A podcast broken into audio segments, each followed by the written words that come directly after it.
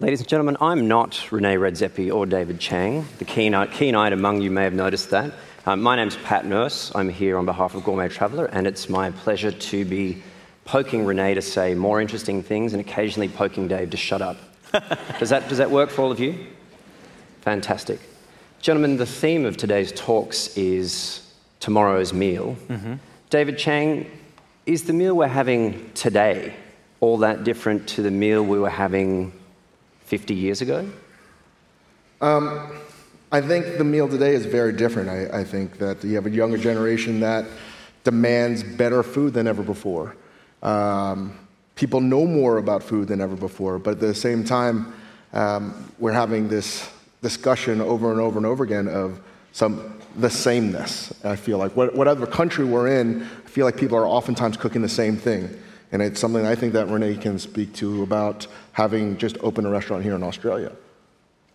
Well, I mean, if you ask me if food is better than 50 years ago, uh, I, I, mean, 10 years ago in Copenhagen, no, no, maybe not 10 years ago, that's a bit, let's say 20 years ago, you went to a restaurant in Copenhagen and it would be a quality, a sign of quality if the ice cream didn't have crystals in it, you know? I mean, today you go into every single little ice cream store, every restaurant. If the ice cream isn't perfect textured, you would never go back. Uh, you, and if the flavor is not intense and amazing, uh, you know, you find the next place. I mean, in that sense, it's incredible what's happened. I think the quality that we eat on a daily basis is unparalleled, especially in our part of the world. So I think for sure this is something that food is so much better now. Is it better from when I think that I, the food stuff that I grew up with without, when I was a child? Not so much. I mean, I don't think, I think, I, I agree with what you say, the fact that everything is the same.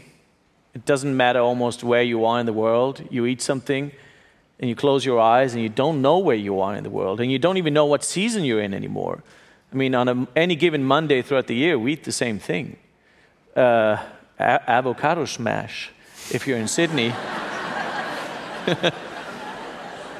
I've come to discover. Um, They're really expensive at the moment. I don't know if you know that. Oh, tell me about it. It's like six dollars for an avocado. Come on. Um, but, but, you know, back home it's the same. I'm not. You know, we just. You pay a lot for avocados. We don't eat them like that. I mean, um, we're more simple. It's porridge. Um, so, so I, I, I agree that, that, you know, that uh, even though we eat so much better, there's so much more quality for us, we also eat so much more of the same. So maybe uh, there's something lost in that sense that, there, that, we used to have a bigger sense of se- seasonality, a bigger appreciation for the fruits of nature, and a bigger appreciation for using your senses and being excited for something new coming. Whereas I think we've lost that uh, but we eat better if it makes sense. You know, the ice cream is better uh, today than, than, than 20 years ago. Um, but we are so disconnected from anything in terms of food, where it comes from, the finger lime or the steak. I mean, any chef is sitting in here that tried to put a dead animal on Instagram and uh, felt the hate afterwards uh, from people saying, how cruel are you? And then you can go on in on any of those Instagram profiles, and they have pictures of steak. Steak doesn't come from dead animals. Steak, well, it's amazing, right? This is the cook's dead animal. It's more morbid in that sense uh, than just having uh, something fresh, in a sense. So it's weird. We, the ice cream is better, but we're more disconnected from everything, and it's more the same. The, the Sydney Biennale is running in town at the moment, and um, its theme this year, or one of its mottos, is The future is already here, it's just not evenly distributed yet. It's a quote from the writer William Gibson. Do you think that might apply to the question of, of food and how we feed ourselves in the world today? David Chang? Big question. Um, people always ask me like, "Well, where to eat? What are you What are you enjoying these days?" And I want to give them this happy-go-lucky answer that it's this place is great and this place is great. And while food is better than ever before, I, I, I can't help but to be this glasses half empty kind of guy because with all the access to what we have in the world today, whether it be ingredients or food knowledge, Uh, social media certainly changed how we, how we think. I think that even the cooks that come into the kitchen today, they know more about technique than ever before, but there's a discrepancy between knowledge and actually backing that up with some type of craft. And, and what, I, what I'm curious to see is, in terms of food and the future of food, is how are you going to be able to find that balance? I think we've gone way too much in the knowledge end and way too much in terms of following this rabbit hole as far as it can go. It's because, oh, I like this, you know, this northern Thai cuisine, but i have actually never cooked professionally before in my life. And now I'm going to open up a restaurant. And that's fantastic because you get failure and cool stuff can happen out of that. Um, so I think what's going to happen is you're going to have these, the smaller casual dining is going to become more fractured and you're going to have more sort of single item shops. Not, not so different than what you see in Singapore or, or, or Malaysia. More specialization. More specialization, way more specialization. Because the barrier of entry for you to learn how to cook that food is not that high. You just 20, get really good at that one dish. Right. 20, 25 years ago, if you wanted to learn how to cook, you had to work at a French restaurant. There was no other option. Mm-hmm. So I can't ask a young cook, hey, you should go work for this three Michelin star French chef. That's not even an option anymore. So I think you're going to see something really strange happen to the middle part of dining and I still am trying to figure out what's going to happen on the high end. But I do believe that the, the sort of the, the fracturedness of food is a good thing. I, I mean, on the one hand, perhaps the people at the table at today's meal might be more educated consumers, but it seems like we're eating fewer things. I mean, the, you know, the variety of carrots we eat now is way narrower. We might be excited about having a purple carrot and white carrot, but you know, 100 years ago, maybe we would have had 10 carrots. Does the restaurant have a role to play in, in you know, educating us about more diverse eating? I mean, what is the restaurant's role besides making the 40, 50, 60, 100 people happy uh, every night? Is there more than that? That's a big question. Some say yes, others say, shut up and go back to the basement, uh, chef. Um, That's you, right? But that's you know what's happening right now. There's a big transition in which um, people that work with food they're also becoming opinion makers in food, and they have um, a role to play in education and in actually spreading the message and being community leaders of you know the people that work with you and also the people you support in terms of the farmers and, and so on. It's this focal point that it's starting to be like that. So I would say yes. I mean, I would say yes. Uh, um, I'm going to explain to you about a project, now that you ask the questions like that, uh, where it's done in a way where I feel that as an individual, if you understand that something makes a difference, and in this case, um, understanding seasonality, being in nature, being a forager, you know, the buzzword that so many love to hate. Um, and, you know, every time, if I talk about this in New York, people are like, hey, I'm from Bronx, I don't fucking forage. Um, and then people, people be, people be, you know, sending me pictures with weed, smoking a joint. This is how I forage, you know. I, I sent him those photos. But forage yourself some shoes, bro. but to me,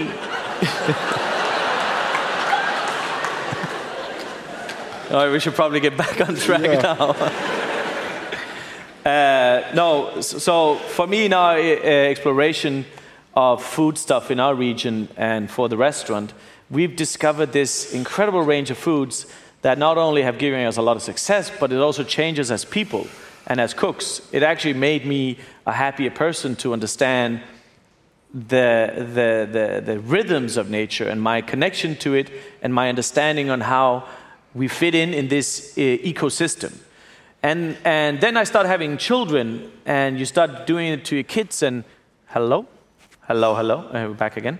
Um, you start doing it uh, uh with your children, taking them out, and next year, suddenly, when the season is up for that flower, they just go for it and they pick it and you know they, they don't see uh, the environment as a beautiful place only they also see it as a delicious place where you can like pick things and eat and so what, what is that they're using their senses in a much more profound way uh, than you do just by seeing and reading. And that's actually really good. That's science that proves for kids that's a really good thing. So we thought, okay, we, have, we know this works, we know there's something there. So we created a project through MAD. MAD today is more than a symposium, it's also a food NGO, and we, we call it Wild Food, which is a project that has three programs.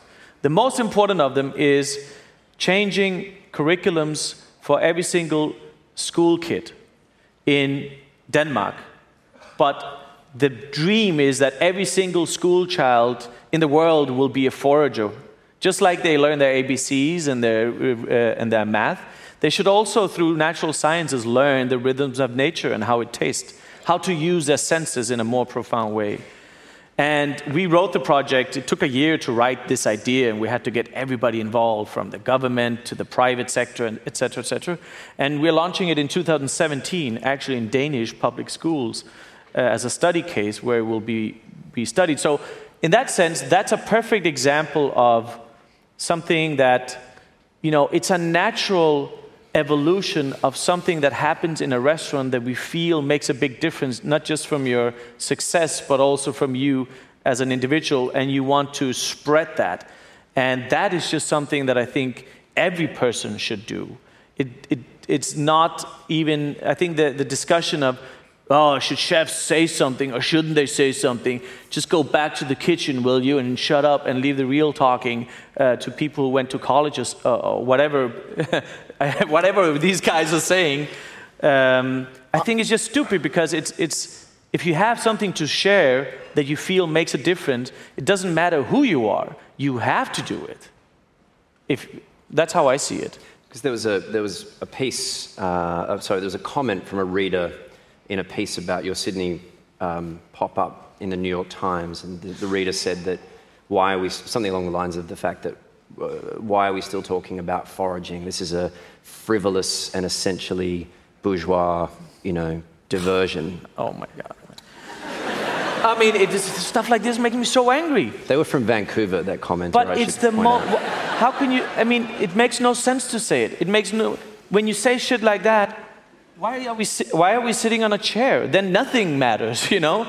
Then nothing matters. Everything is is frivolous. Is learning, in, in is a learning sense. how to feed yourself and frivolous? is learning how to feed yourself is learning how to be curious is learning how to nobody's claiming this is going to be the uh, the thing that's going to feed the next uh, you know uh, food um, issue somewhere in the world. Um, but it, it, it's an extraordinary thing to do it's an extraordinary thing to learn about the world. It's an extraordinary thing to, to give yourself uh, pleasure. And it's an extraordinary way to explore the world, too.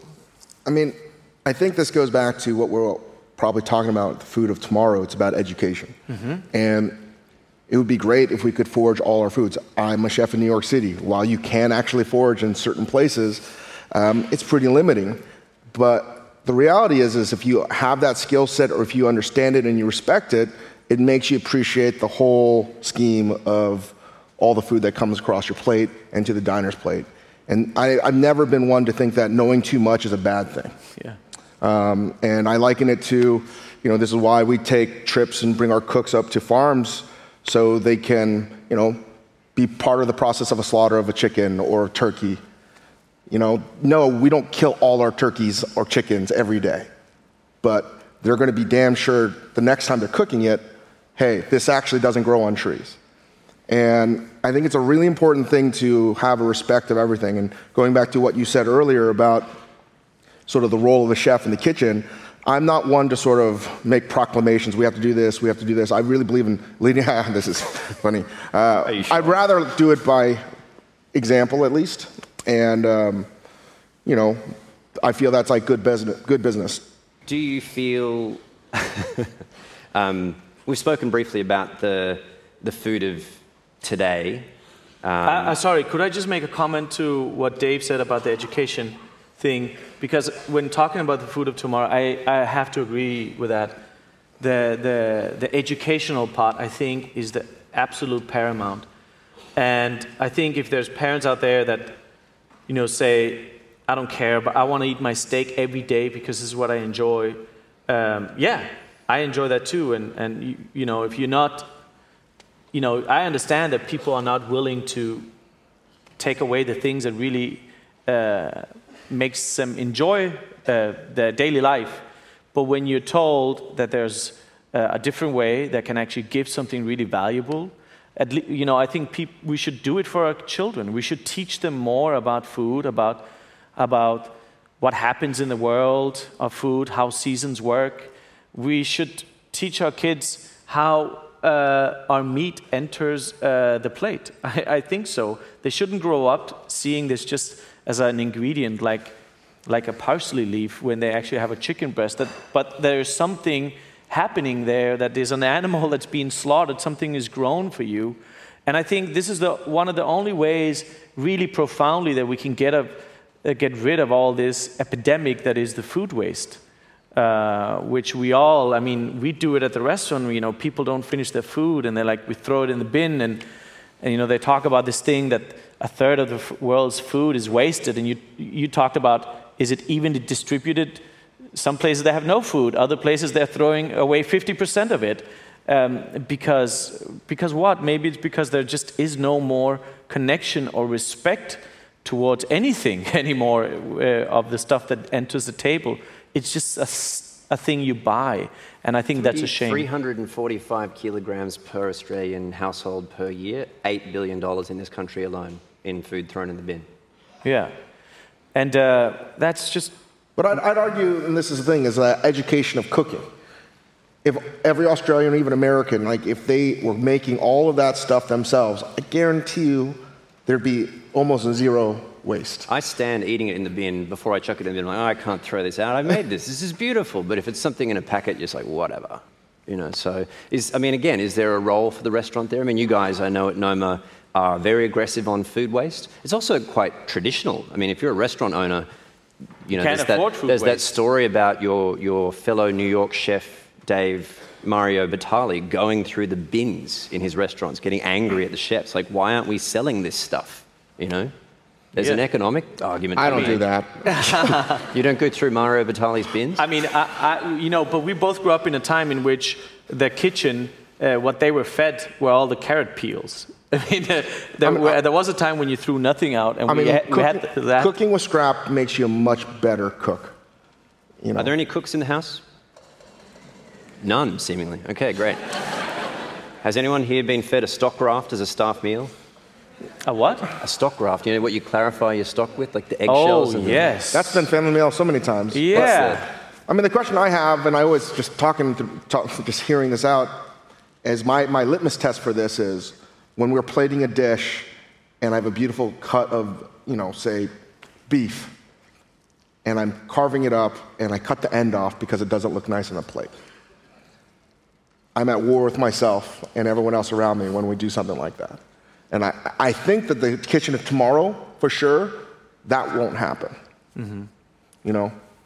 I just don't think that we're going to be as frivolous to be like, well, I'm going to make it a little bit more geometric so it's more aesthetically pleasing. Um, to me, these are things that are going to go by the wayside. I mean, there's, there's a movement here in Sydney. One of the, the more high profile fruit and vegetable shops here now has a section where they sell the ugly vegetables that wouldn't normally make it to the store. Yeah. So Harris Farm. Harris Farm, exactly. Yeah, let's do a little bit of a. Is anyone here from let's Harris Farm? do a little bit of a. Yeah, nice. Excellent, mate. Um, just speaking about produce for a moment, I mean. You... Yeah, one thing about these things that are ugly, I mean, science actually tells you that uh, ingredients that are pressured, uh, that, uh, that are attacked by animals and stirred up by wind and ugly, they actually taste better. You know, so you should go for them. They've got personality. Yeah, tastes better. Speaking about ingredients, um, the two of you, well, you've just closed your restaurant here in in Sydney. Hand on the mm-hmm. heart, moment of silence. Thank you. Um, Dave, you still have a restaurant here. Keep it up. It's awesome. You guys both engage with the question of using uh, Indigenous Australian ingredients. And um, of course, we have fantastic Australian chefs like Kylie Kwong, who'll be speaking here on the stage later this afternoon, engaging with the question. But it seems like, in addition to yourselves, some of the most prominent voices in Australia in this conversation are outsiders. They're yourselves, they're people like Ben Shewry, who happens to be a stealth New Zealander. Um, Jock Zonfrillo at Orana is a, a Scot. Uh, is there more freedom as an outsider to play with these ingredients, or are you, you know, I mean, you, you worked in restaurants in, you've got restaurants in Canada, Dave. You've got, you've worked in, in Japan, I think so. Rene. I definitely think so. I mean, you know, this thing, when you grow up, when you grow up, it's a, I don't know how to address it properly because it's a very sensitive topic sometimes when you start talking about native foods to some people. And to, to others, it's, you know, there's many opinions about it when we actually discuss it with Australians at, uh, at the restaurant. But when you come here, you don't have any history. Um, you're not grown up here. You don't know what lies hidden in the culture when you talk about bush foods or the bush tucker man or uh, uh, you know settlers and aboriginals and, and, all these things you're just going for what's exciting so when you come here from across the world i'm not going to come here and cook carrots i'm not going to come here and cook a steak you know i want to be i want to explore what australia is i want to be surprised i want to have all the new flavors and we, we researched for almost six months. We read so many books, read so many papers about food stuff. This is a great story. I, I, I tell it at the restaurant when we serve the macadamia nut dish. And, and, you know, we, we, were, we were reading so many things, and it was like mind boggling. There's 7,000 uh, edibles from the plant kingdom in Australia. Wow. That's pretty crazy to think of, right? 7,000. And it's not just witchetty grubs, which to most Australians like, oh, bush food, oh, witchetty grubs. You know, they're like a slimy bug. That's what the first thing a lot of people think of. Um, but these are like fruits and plants and roots and mushrooms and all sorts of things that, that, that are really amazing. And then we traveled around here for nine weeks, uh, all over uh, the country as much as we could. Um, but before all of that, we were, we were uh, we were, we were going to a supermarket and we were going we were to taste. We asked ourselves, what can we get in the supermarket from Australia? And it's not lamb, that's from New Zealand, in Denmark. Um, but you can get Foster's beer. We don't drink that. I know that. You all say. Um, it's a trick we play on tourists. It's... And then you can get uh, macadamia nuts. So, you know, we, we dig in and we, we say, wow, macadamia nuts, that's an Australian ingredient. Then you find out, okay, it's actually from Hawaii. Not true, um, not true. It's actually an Australian ingredient. Yeah, but the ones here, we people. have in Denmark, they're grown in Hawaii, but the, the macadamia nut originates from Byron Bay.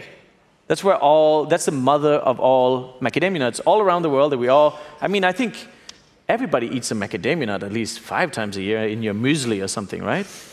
Um, so you come here and you're like, okay, let's go to the farms. Let's go there where they originate from. And we found these people that have grown them forever.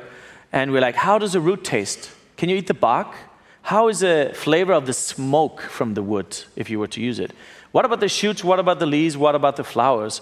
And at first, you know, the farmers are like, they look at, at you like you're stupid. but then it's like a click, and, and you know, they look, and the one guy, he looked at it and he said, you know what?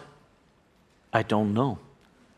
And that's like that's this that's the curiosity that I think when you're grown up with it, you may not have, but when you come from afar, you're just looking at ingredients, you're like, what can we eat of this tree?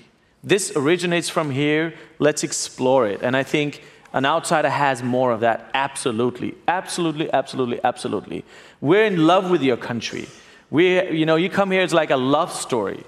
Um, but I think the difference with what Rene is, and we experienced the same when we opened up here, and this is again, I think, to the overall theme of why we are all here, you know, cuisine in the future, what the plate is going to look like tomorrow.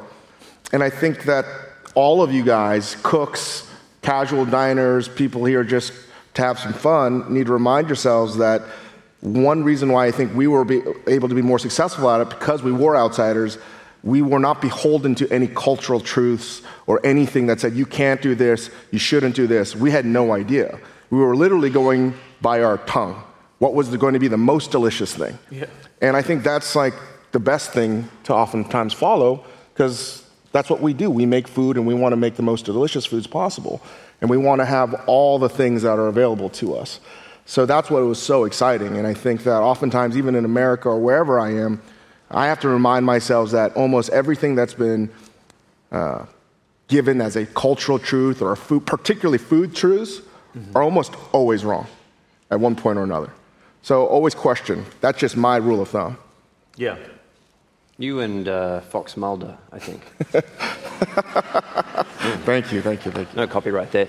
Uh, I was lucky enough to be present at a talk at a, a Sydney artisanal wine festival called Rootstock mm-hmm. a, a, couple of months ago. And the Australian architect uh, Rick Leplastrier was speaking there. He actually worked on, with Utzon, your countryman, on this building. And one of the things he said in his speech was that he thought that in this country, at least, uh, Indigenous Australians should be our greatest teachers. And I know in the restaurant, Rene, you haven't just engaged with Indigenous ingredients, but you've also made references in some of your dishes to Indigenous traditions. Yeah. What's been your experience of Indigenous Australia? Amazing. I mean, completely amazing. By far, our biggest inspiration um, here uh, for, for Noma Australia. I mean, when, when we went about our research and we traveled, you know, it was clear that people live on the shoreline here. I mean, we didn't know that, but you can see on the shoreline, it's like, that's where all the life is, right there when the water sort of hits the land. That's where everything grows, that's where people are. That was our main focus. And then we were looking for a way to sort of cook and you know, you, you, you, you are, uh, when you go to Australia, you're invited for a barbecue always. People invite you for barbecues all the time in Australia. Um, We've been um, doing it for 40,000 years. Yeah. It's, it's, a thing. And that's the thing. So in the cities, it's like a neat little box from a nice brand. And then you go to the Aboriginals, and it's a fire, but it's essentially the same thing. Uh, so the fire became a very, very big thing for us. And then we still were figuring out, you know, how to actually is it going to be very elaborate or is it going to be quite simple, very focused on ingredients? And that's where our experiences with Aboriginals really became something amazing because all the places we visited, it was always fresh caught, fresh harvested, freshly fished, or whatever you can say, and then cooked on fire, and then eaten right there, sizzling hot.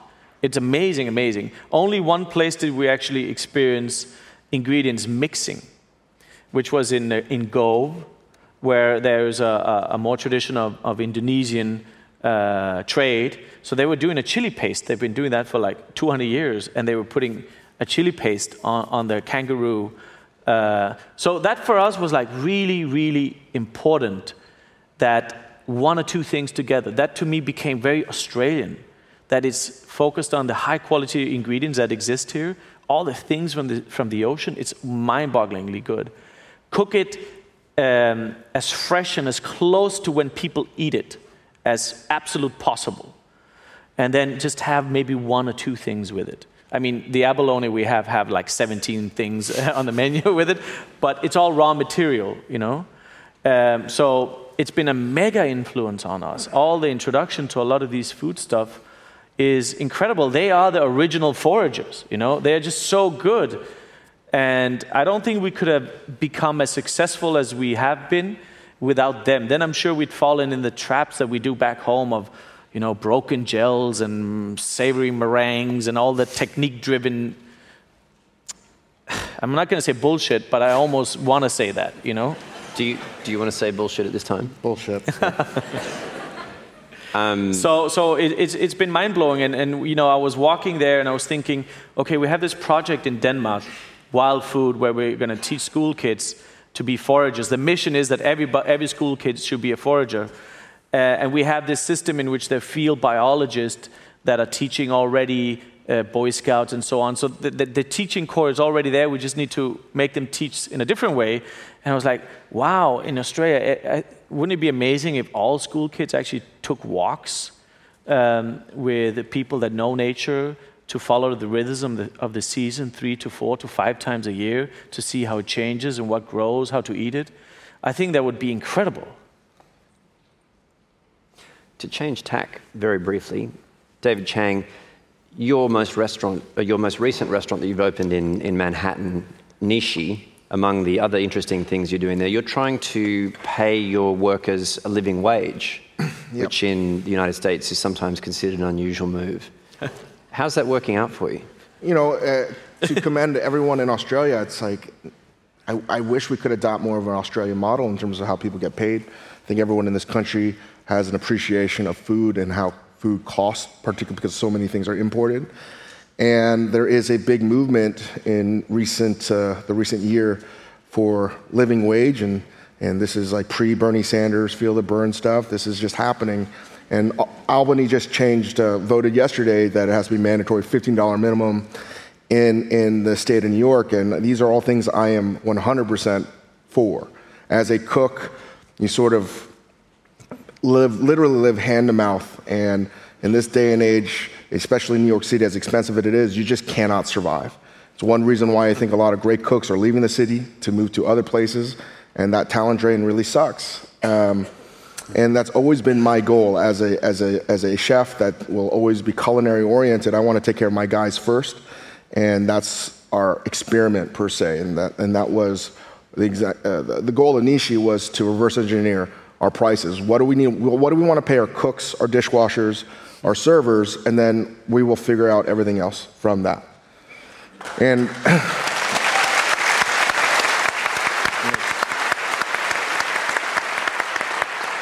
it's not uh, it's not a great space. It looks like a very like a, a normal momofuku, very very uh, very hard.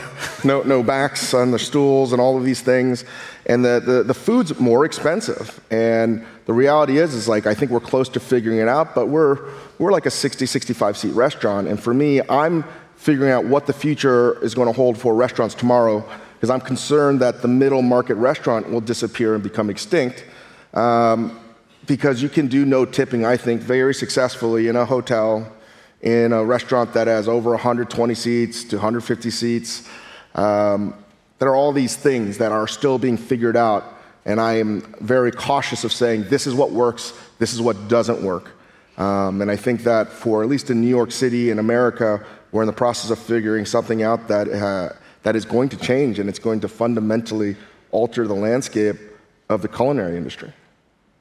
Bravo. Do you feel like restaurants can be part of community building? Either of you gentlemen, do you feel like the restaurant has a function or can have a function in enriching or building a community? I mean, I, I would like to say something on that because I, I mean, funny enough, we were talking about this last night as we were ending our uh, our tenure here with with the team. We were talking about community, which to me is one of the most uh, incredible things uh, that have come out of Noma, and one of the most empowering things um, as a business, but also as an individual. And we've been able to see over the past 13 years how there is how there is created a, community, not just back in Copenhagen, but and there's two type of communities. There's a community that is all your former uh, staff that uh, go out and do their thing and they open restaurants and many of them actually do really well. Some of them even better than, than what we do. A lot of them do a lot better than we do um, especially financially. Um, but um, and, and, and, but you know you, it's like that, that that's a community. That's actually people a community spreading and ideas spreading uh, DNA spreading, um, a way of operating, it, it's inevitable that, that whatever people learn at a place, they take with them a part of it and then they go and make it their own. That's how innovation works. Existing things that are made your own. And, um, and then there's a second community, which is all the people you work with that, that trade with you, that support you with ingredients and food stuff. And when that first community grows, the second community also grows because they feed into each other. And we've been able to see a really, really amazing transformation in Copenhagen.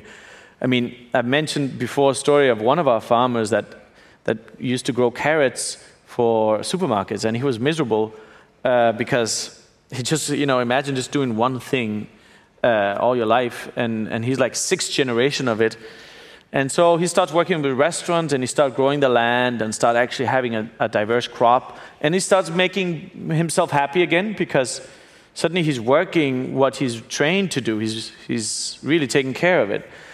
And, and so today he delivers a weekly bag of foodstuff for more than 200 families besides supplying a lot of restaurants. And so that's an incredible way of, of community building, of uh, empowering a community. And that just keeps growing and growing and growing if you keep staying generous, if you keep not feeling entitled or jealous of other people, if you keep supporting each other and always working for the community and not working for yourself. Because I have to say, that's extremely important. You can't talk shit about your sous chef that goes out and becomes successful because you're jealous that that person suddenly is the flavor of the year you have to support the whole system and the whole community. And when you do that, like I feel Copenhagen has been extremely good at doing, it's just, you just hover, you just take off, you know, like a rocket. The level lifts. Yeah. Oh, incredibly. Rising tide lifts all boats. And I think that this is exciting. Just I was just thinking while you were talking, like, oh my God, a community didn't exist maybe 15, 20 years ago when people were starting to do these talks. It was about my technique and I'm going to unveil it today, and you have no idea what I'm doing. And most of these things, because of the internet and cookbooks now, those are all out there and those are open source. And people are still coming here, and thank you guys for coming today at this symposium because I think community is still so vital to the success of this business, which is so goddamn hard. Mm-hmm. And I think that's one reason why Rene and I remain so close, is because we're able to talk to each other about things that are oftentimes not even culinary related. And you need a community to sort of keep the faith. You know, for someone that is, I'm a direly pessimistic guy, but uh, uh, it's the community and it's the people around me that, uh, that actually keep my head above water oftentimes. So. We're on the, the verge of having to surrender the stage to people wearing shoes, but Gentlemen, before, before we do that, I can't guarantee they're wearing shoes, I'm sorry. Before we do that, the meal of tomorrow, glass half full, let's say. What do we want? What do we expect from it? What's it going to look like? You go first. oh, great, great, great, great. It's. Uh I think that you're going to have a more amalgamation of what food is. I think you're going to have a hard time figuring out what ethnicity it was. I think hopefully we'll be able to erase the word ethnic food altogether. And ethnic means people. I yeah. Think, so it's just food. People's food. People's food. And I, I hopefully like you'll have more and more foods fusion together into something that we have never seen before. Um, but I think that the, the, the, we have an uphill battle ahead of us. There's a lot of environmental concerns, there's a lot of labor concerns, and um, I think there needs to be some type of vision for a lot of people to follow through. And I think there, uh, this is a whole other topic that I, I could go on and on for, but I think the future could be very bright, and it could also be very, very not so much. That's your time to step in yes. before he starts doing his thing. Well, we had this uh, competition where we asked young students to uh, give their view on tomorrow's uh, meal. Uh, and we had lots of applicants come in. And everybody is young, they're like in their 20s. And everybody, honestly, everybody, nobody's talking about they want to invent the latest thing or they want to have three Michelin stars. Everybody talks about the environment. Every, all of these kids, we were blown away by. it. We couldn't imagine I mean, because we, we, we, we didn't grow up. I mean, my mother doesn't think about this. It's a real generational shift that's happening where, where that's something that really concerns people. So for me, tomorrow's meal has to be done in a way in which the systems that we bring our food to the table from has to work in accordance to what we need to do for our world, for our planet, so that we leave things much better than what we received it, and it's not looking too well. And I never thought about these things before. I never grew up caring or, or thinking it was an issue. It's a recent thing. But when you see what all these students are writing, it was mind blowing. None of them think about three hats. I'm sorry. It's a hat. Um, on the number one. Seriously, it was really amazing to, to read. I, I think that the future, though, will be less delicious in order for it to be more sustainable. On that unsettling note, ladies, how's that for a cliffhanger? That's not a downer. That's not a downer at all. Um, ladies and gentlemen, there'll be a short recess now for you to stare inwardly and be with your thoughts and perhaps quiet cry alone briefly before we come back with more uplifting speakers in about 20 minutes. But will you please join me in thanking Rene and Dave? Thank you, sir.